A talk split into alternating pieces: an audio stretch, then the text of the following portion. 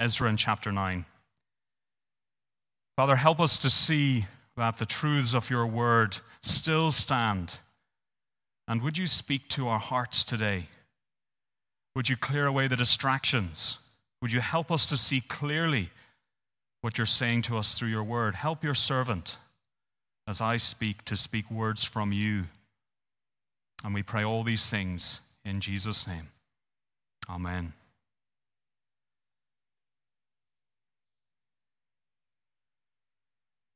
Can, can you remember a time when studying the Bible provoked you in some way?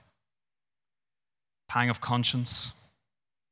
Moment of clarity as the words you read just made sense of something? Maybe a wave of gratitude, an uncomfortable flinch, reassuring comfort, a timely nudge. Ezra's arrival in Jerusalem to teach the law of God to the people of God was bound to have an impact, wasn't it? The word of God provokes and has an impact. And less than half a year in is where chapter 9 picks up. Half a year in, and we read that that reform was stirring in the leaders.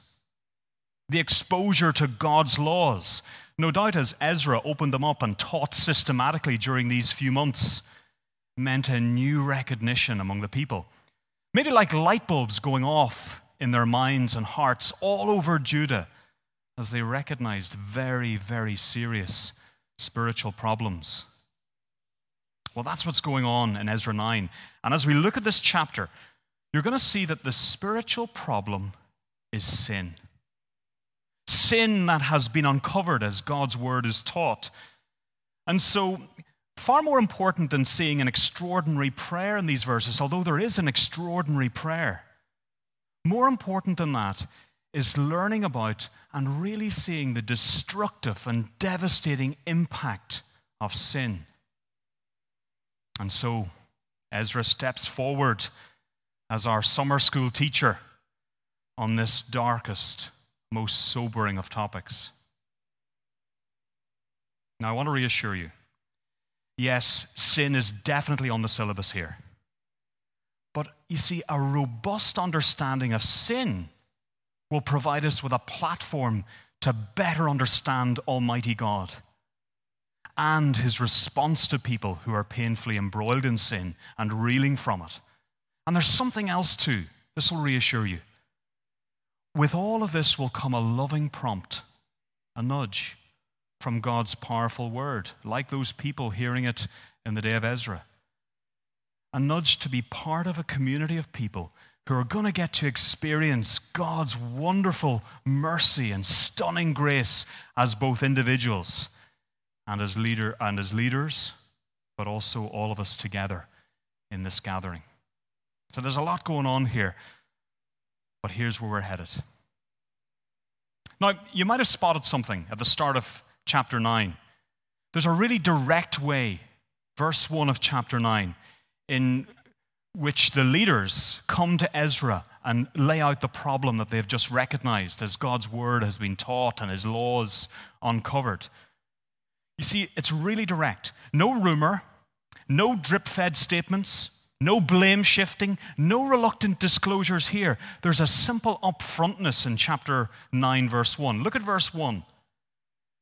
After these things had been done, the officials, the leaders, approached Ezra, approached me, and said, The people of Israel and the priests and the Levites have not separated themselves from the peoples of the lands with their abominations. And of course, there follows a list of all the non Israelite groups. The problem, you see, is the fact that the people of Israel, going against what God's law had warned about, were marrying wives from these groups, leading to a mixing with the peoples of the land. Now, here's something important. It's important to note that this is not a problem. It's not an issue of race that's going on here. Think about it. Some of the most prominent people in the Old Testament were outsiders. Ruth, of whom there's a whole book named after in the Old Testament, Ruth was from Moab. She was a Moabitess. See, the issue is not that God's law is against the mixing of race. That's not what's happening. Rather, it's an issue of spiritual purity that's at stake. And you see, disastrously, some of the officials and the chief men were told here were leading people on this, and many followed them to link up and think about marriage on the deepest way possible, linking up, getting married to people who had no interest in God's laws or God's covenant. People who, because of their own religious loyalties, were doing what verse 1 calls their abominations, detestable things. And this is called out, did you notice the language? Faithlessness. Middle of verse 2. That's what's going on faithlessness. So the issue here is the fact that the sin of intermarriage sets the people on a course away from the Lord. Think of a road headed in one direction. And I'm thinking of one of the motorways out of Dublin. And there comes a point where there are now two ways. There's a Y in the motorway. Have you ever been on the wrong side of that Y? You have to sort of nudge yourself over just in time. Well, it's a little bit like that. A Y on the motorway of life. Intermarriage is so serious because it redirected people away from God, away from His covenant, on a completely different road. And that will lead them eventually to all out abandonment of God the Lord forsaking all his law and covenant. You see, that's what's at stake here, isn't it? And if that language being used, abomination, faithlessness, if that doesn't alert us to the um, seriousness of sin, Ezra's reaction should. Uh, pick this up from verse 3. Have a look at Ezra's reaction. As soon as I heard this, I tore my garment and my cloak and pulled hair from my head and beard and sat appalled. Then all who trembled at the words of the, of the God of Israel, because of the faithlessness of the returned exiles, gathered round me while I sat appalled until the evening sacrifice. Sin is serious. And to pick up on a word used twice here, sin is appalling, awful.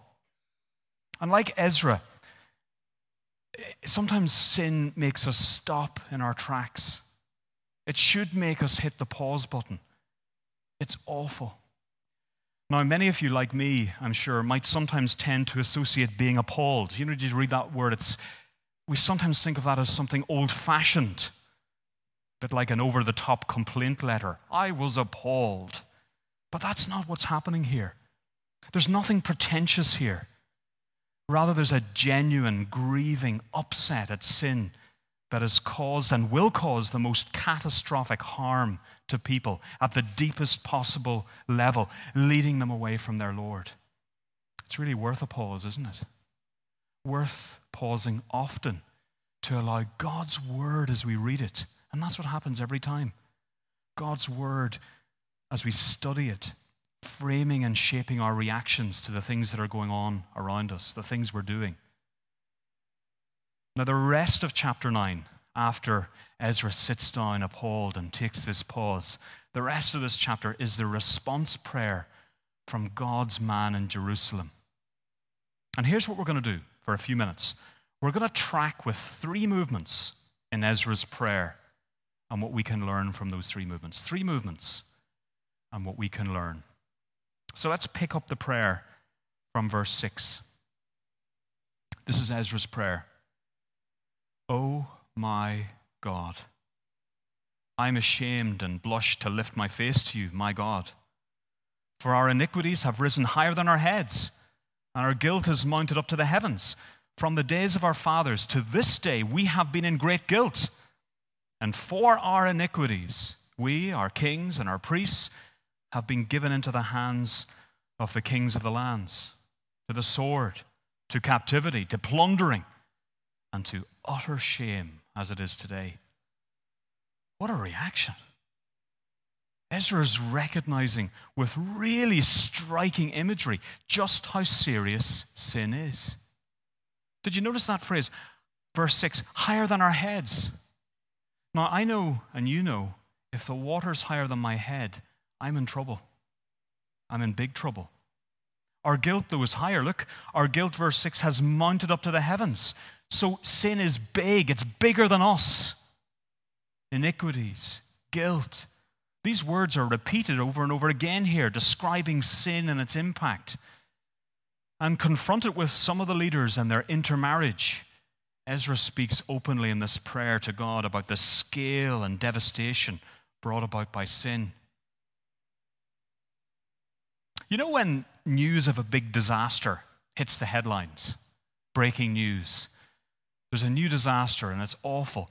But sometimes it's not until one of the reporters on the ground, one of the news correspondents, reports in detail from that scene in a report that describes the full magnitude, perhaps with pictures behind him or her, with what's going on, that the full scale is revealed. Well, you see, that's Ezra here, isn't it? He's describing openly before God and allowing all those people who had gathered, verse 4, to listen in on the devastation created by sin. We're listening too. That's what Ezra's doing. He's letting people see the full magnitude. Now, studies recently in Ireland have shown that people in 2023 are turning off the news. Why? Well, they're sick of all the negative stuff. Pandemic weary, but they're also economic woes weary, cost of living crisis weary. And so people have turned off the news, they've stopped listening. Are we in danger of a similar tune out, do you reckon, when sin is described and the Bible explains its impact? Someone like Ezra prays like this? Or are we learning to describe or to grasp the seriousness of sin as it's described? Are we learning to grasp the seriousness of our sin? Verses 6 and 7. Well, that's the challenge, isn't it? The people in Ezra's day, as we've seen, they were in great guilt. They had allowed sin cultivated and festered in those links with people who had no care for God's covenant with the Lord, sin that resulted in their exile captivity. Now, here's the difference, right? We live on the other side of the Lord Jesus Christ. There is a new covenant. Yet sin is still serious, isn't it? Its impact is still absolutely devastating. You see, by default, sin still enslaves people.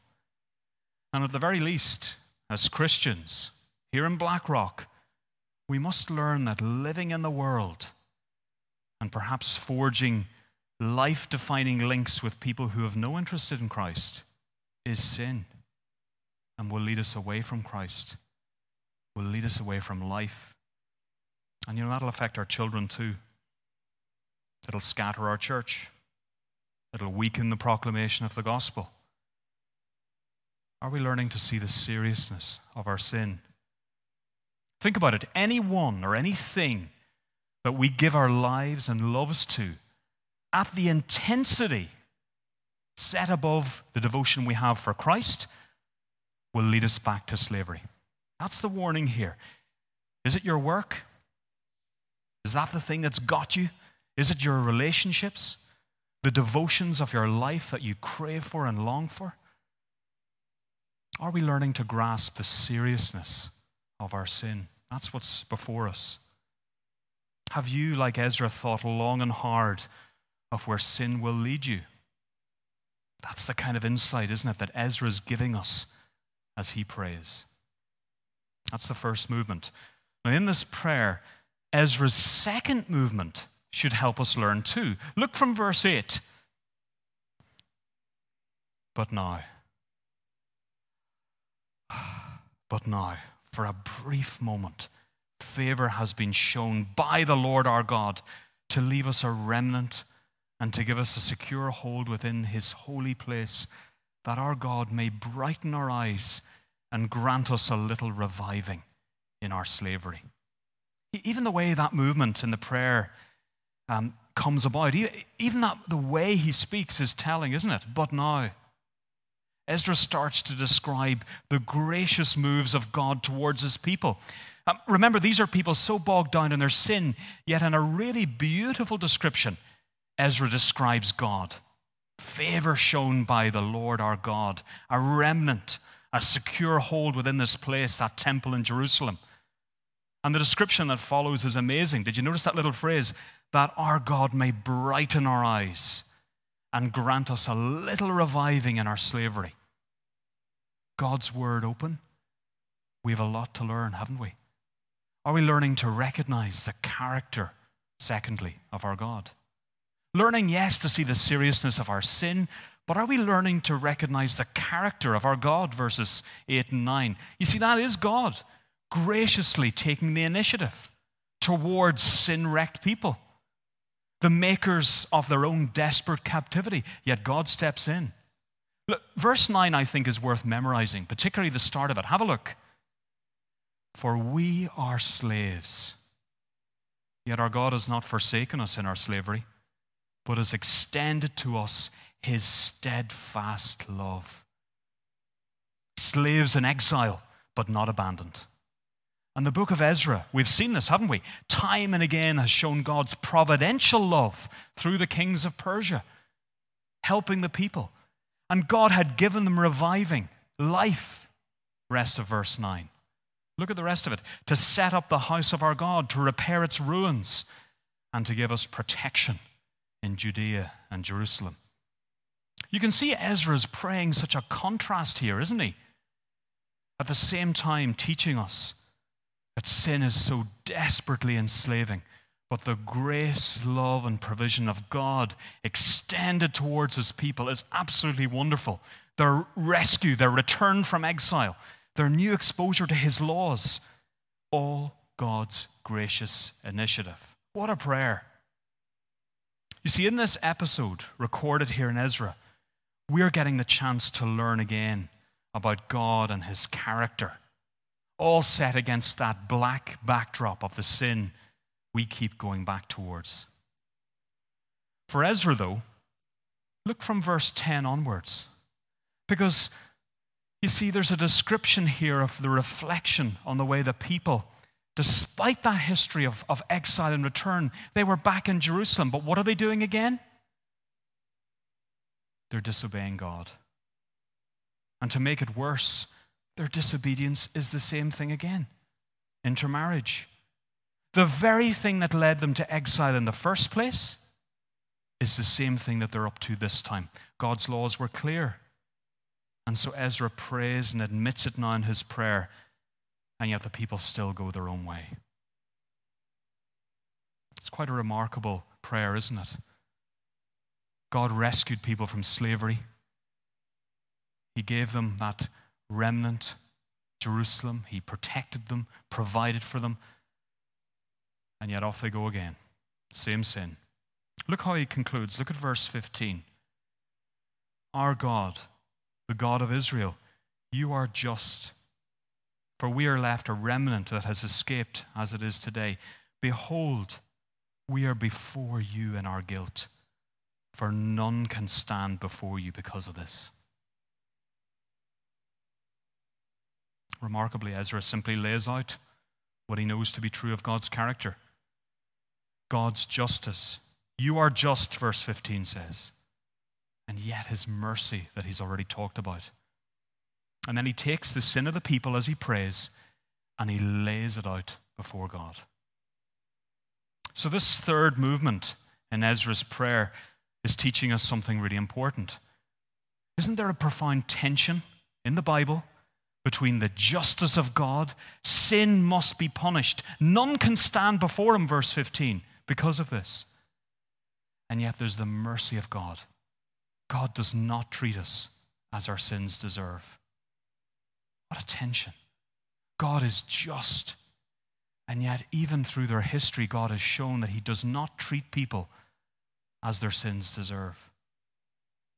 So, are we getting this? I mean, are we understanding that tension between God's justice and God's mercy? Verses 10 to 15. Are we getting it?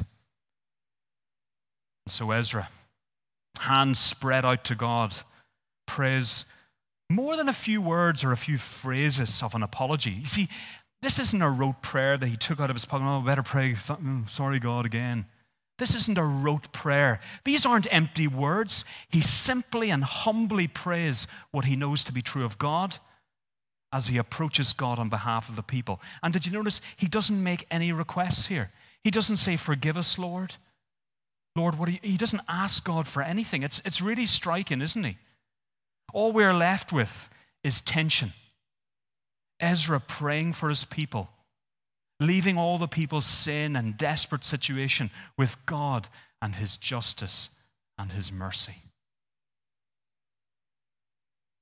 Led by Ezra, who had taught God's word to them, God's laws, the people were in sin over their heads, in guilt up to the heavens, but they have to wait on God's mercy. They must wait on God's response. And as we read Ezra's prayer together, a church, as we feel that tension between God's justice and God's mercy, how will we respond? How will you respond?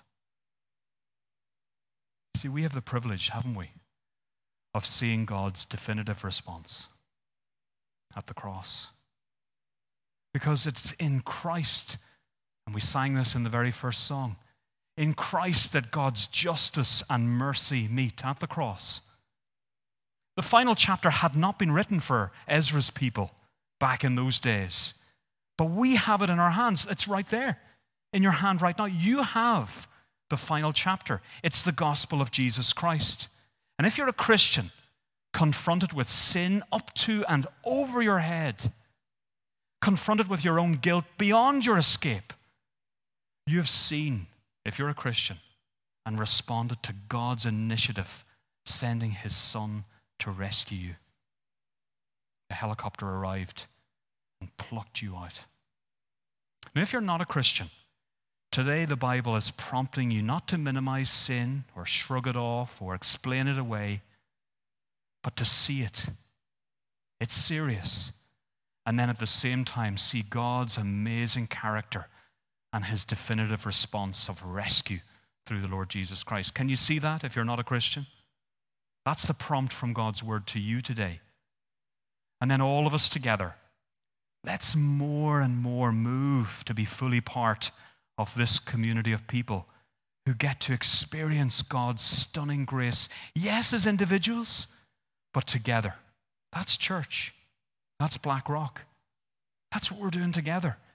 Week by week, month by month, year by year, experiencing God's stunning grace Yes, individually, but together as a church. That's why we come and join and keep coming and keep listening and keep serving. And you know, this place mightn't be where all your friends are, and it's certainly not perfect. But here together, with the Bible open, is where we will see time and again and be reminded from God's word that sin is so desperately unsaving, but God. Amazing, isn't it? Here's where we'll understand and be reminded of God's character together as we pray and listen and live all this out in community. God took the initiative out of his steadfast love and mercy. As he satisfied his justice, he graciously gave Christ to die for us, saving us from sin, restoring us to him.